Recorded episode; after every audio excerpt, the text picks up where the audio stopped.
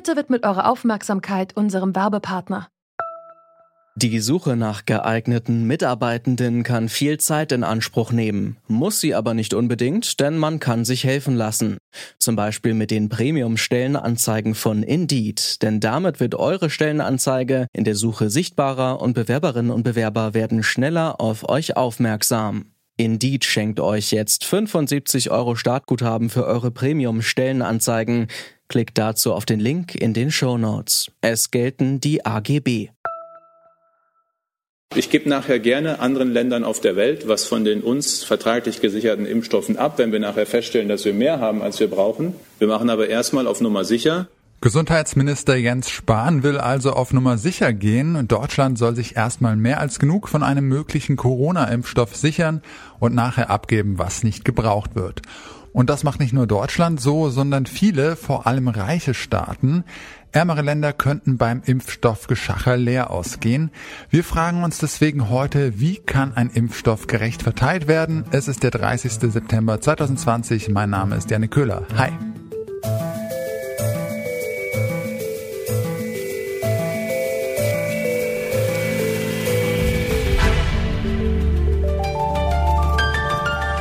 Zurück zum Thema.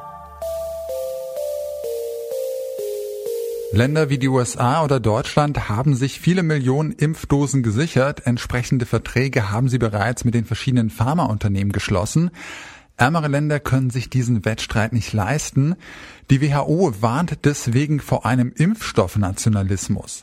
Auch NGOs sehen die Ich zuerst Mentalität vieler Staaten in der Pandemie kritisch, wie mir Elisabeth Masute von Ärzte ohne Grenzen erklärt hat. Wir von Ärzte ohne Grenzen sind sehr besorgt, dass unter den aktuellen Bedingungen Millionen von Menschen eben keinen gerechten, zeitnahen und bezahlbaren Zugang zu einem möglichen künftigen Impfstoff haben werden, da bereits jetzt der Großteil der Impfstoffe, die im nächsten Jahr produziert werden könnten, ähm, in bilateralen Vereinbarungen gebunden werden. Und ja, zwei Drittel der Weltbevölkerung wären damit außen vor. Und auch die deutsche Bundesregierung hat ja bereits über solche Abkommen sich Millionen an Impfstoffdosen von sechs verschiedenen ähm, Firmen sichern können. Damit der Impfstoff schnell auf den Markt kommt und anschließend verteilt werden kann, hat die Weltgesundheitsorganisation die sogenannte COVAX-Initiative mitgegründet.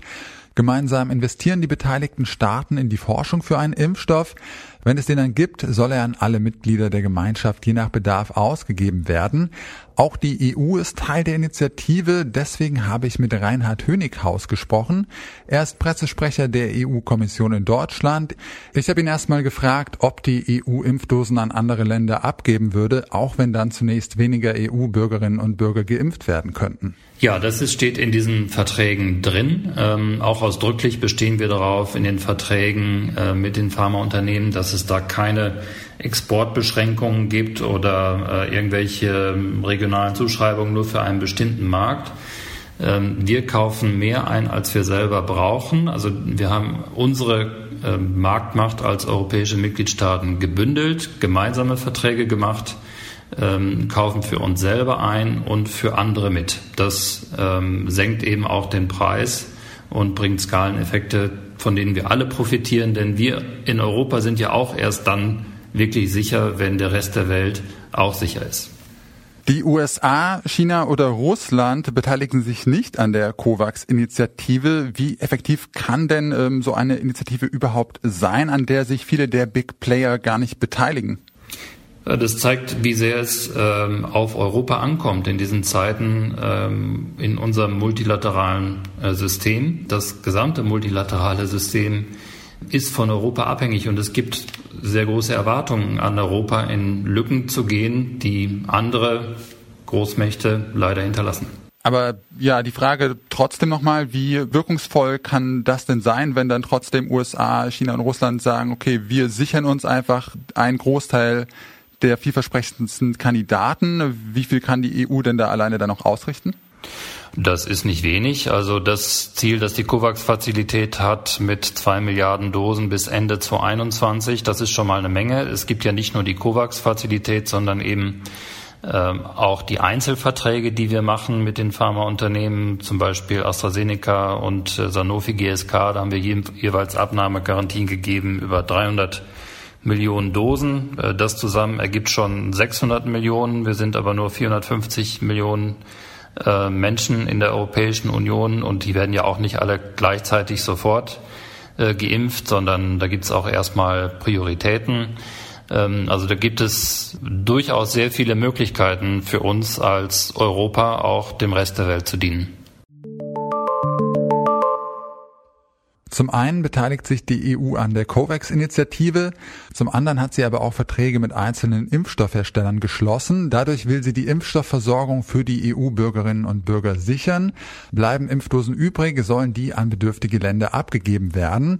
Ist das Problem damit also schon gelöst? Elisabeth Masute von Ärzte ohne Grenzen sieht das anders. Wir sind stark besorgt darüber, weil diese bilateralen Abkommen ja quasi den Gesamtkuchen für alle verkleinern. Also je mehr bilaterale Abkommen und je mehr Kontingente darin gebunden werden für reiche Länder, desto weniger können natürlich verteilt werden in ärmeren Ländern. Es ist gut, einen Mechanismus wie die COVAX Facility zu haben, aber diese kann ja nur ineffektiv sein, wenn es wenig zu verteilen gibt letztendlich. Für uns wäre es wichtig, dass auch zusätzlich zu diesem Verteilungsplan der WHO sich die Länder, die bereits bilaterale Abkommen abgeschlossen haben, dazu verpflichten, daraus Kontingente und, und Impfstoffe für ärmere Länder und für humanitäre Krisengebiete zur Verfügung stellen und dass eben auch Deutschland Anteile aus seinen eigenen ähm, Impfstoffen, die sie sich bisher reserviert haben, darüber zur Verfügung stellen. Denn die Bundesregierung hat sich ja in den letzten Monaten vermehrt auch für eine globale Solidarität ausgesprochen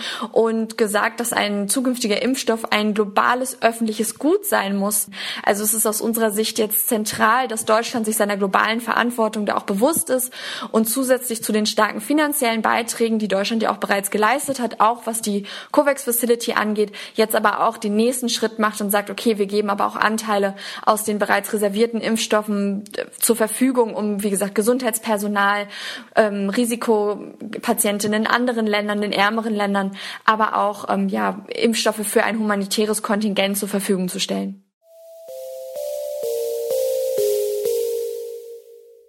Einen Corona-Impfstoff gerecht verteilen, das hieße ja eigentlich, dass die Staaten, die ihn am dringendsten brauchen, auch zuerst einen Impfstoff bekommen. Momentan sieht es aber danach aus, dass sich vor allem reiche Länder den Impfstoff sichern. Initiativen wie COVAX können ein erster Schritt sein, um einen künftigen Impfstoff fair auf der ganzen Welt zu verteilen. Ärzte ohne Grenzen sagen aber, es müsste verbindliche Verträge geben, die sicherstellen, dass reiche Länder eine bestimmte Anzahl des Impfstoffkontingents an Ärmere abgeben. Das war's von uns für heute. Schön, dass ihr dabei wart. Wenn ihr sicher gehen wollt, dass ihr keine Folge zurück zum Thema mehr verpasst, dann abonniert uns doch gerne. An dieser Folge hier haben mitgearbeitet Lisa Winter, Luisa Heinrich, Marita Fischer und Andreas Popella. Chef vom Dienst war Oliver Haupt und mein Name ist Janik Köhler. Ich sage ciao und bis zum nächsten Mal. Zurück zum Thema vom Podcast Radio Detektor FM.